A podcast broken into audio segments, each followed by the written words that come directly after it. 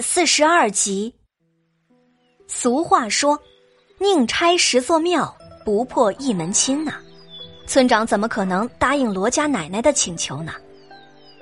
说是罗茄子没法子，左边是亲娘，右边是媳妇儿，你说能怎么办呢？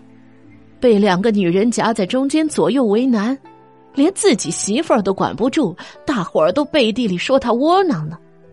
这不还有人说，这有了后娘就会有后爹，飞宝那孩子可怜呢。听飞宝奶奶说，那身上总是青一块紫一块的，之前都不知道。飞宝睡觉的时候老是喊疼，最初一开始，飞宝奶奶还以为是孩子吃坏肚子了，后来还是给孩子换衣裳的时候。才看到这一身的伤啊！这农村里的孩子没有条件每天都能洗澡，别说洗澡了，就是连几天都不洗一次，那都是正常的。飞宝年纪小，罗家媳妇打了孩子撒撒气，再威胁孩子几句，不让他乱说话。飞宝当然是心里怕，不会往外说的。但是小孩子他疼啊，疼能不叫唤吗？这一来二去的，还是被发现了。为什么要打飞宝啊？董小希对村里的人的印象并不是很深，但是对这飞宝还是很有印象的。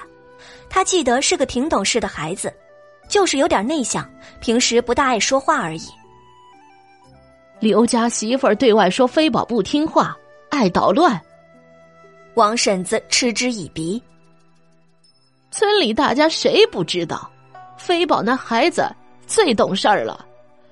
飞宝他亲娘也是一个狠心的人，孩子那么小就丢下他，那孩子一直胆子就小，平时连捣蛋的事情都不敢做，别说还有那罗媳妇儿管着了。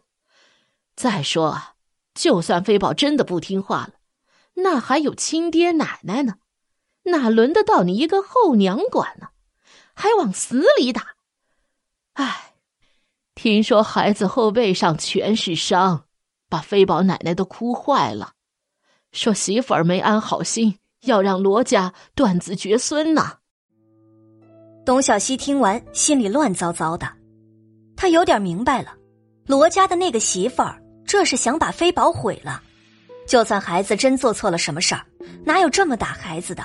那飞宝才五岁呀，说白了，还不就是看飞宝是个男孩，怕将来分家产吗？董小川听了。也是一阵的唏嘘，低着头不知道在想什么。王婶子看到姐弟二人都是沉默不语，恍然间知道自己说错话了。面前的姐弟二人也是娘亲去的早，董家也是去了后娘的，而且前几天那董婶子闹的也是不可开交。那董家姐弟前不久可不就是被撵出家里，去到了山上过了一段野人般的生活。小西，小川。你们，王婶子有些担心的想要询问他们的情况，但是又有些说不出口，气氛有些微妙。董小希看到王婶子一脸尴尬的样子，知道她心里想什么。没事的，王婶子，我们姐弟又不是非宝，挨打了不知道反抗的。我爹爹今天来信说就快要回来了。小川也明白王婶子在担忧什么。第一时间告诉王婶子这个消息，是吗？那真是太好了。王婶子也是打心里替姐弟二人高兴。三人又说了一阵子，董小希才带着弟弟上山去找李二牛。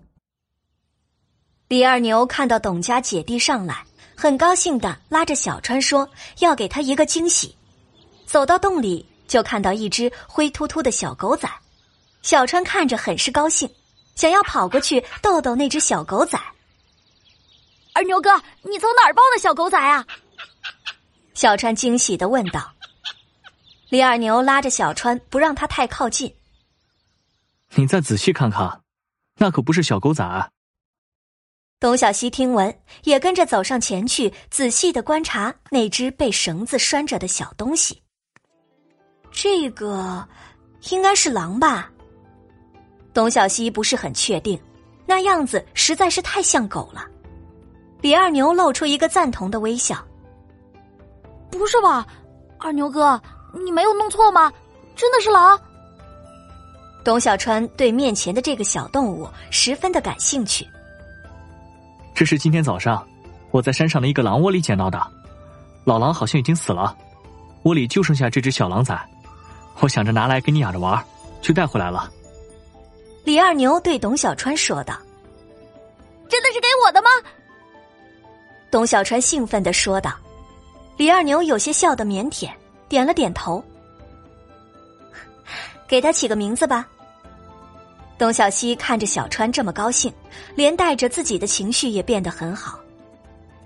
嗯，嗯，元宝，叫元宝吧。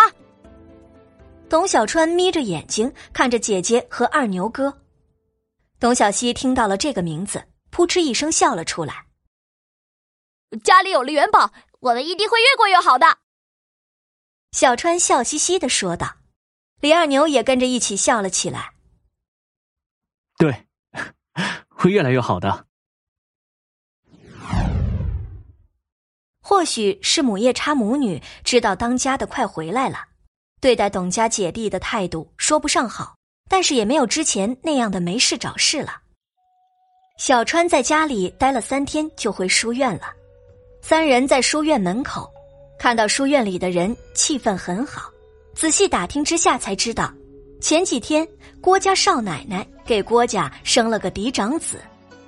董小希也替郭夫人高兴，高兴之余想要去看看郭夫人。那么要送些什么礼物呢？要是在现代，送些孩子用的奶瓶、奶嘴或是衣服之类的物品，那在这个时代要送些什么呢？董小希一面思考着，一面在街上跟着李二牛逛来逛去，看看这个，看看那个，都不是很满意。羊奶啊，新鲜的羊奶，快来看看！董小希听到有羊奶卖，脑海中突然冒出一个好主意，跑到卖羊奶的小摊上，和卖羊奶的姑娘嘀嘀咕咕了一阵，又逛了一圈之后。董小希又去找了卖羊奶的姑娘，从姑娘手中买了一桶看起来黑兮兮的水，以及一小桶羊奶。李二牛看着董小希奇怪的举动，很是好奇。董小希说：“想要去看看那郭夫人，自然要准备一些礼物，那些东西就是用来制作礼物的。”李二牛耸了耸肩，并没有听明白，不过他已经习惯了董小希时常的奇怪举动。李二牛这次来还带了一些成熟的青菜，看着小西已经忙完自己的事情，就改变方向去了风味楼。经过上次的事情，风味楼还是原来的样子，胖掌柜依旧坐在柜台前，手里打着算盘。看到董小西二人来了，也是有些无精打采的。掌柜的，这是怎么了？上次的事情后续怎么样了？董小西走到柜台前问道。感谢您的收听，去运用商店下载 Patreon 运用城市，在首页搜索海量有声书，或点击下方链接听更多小说等内容。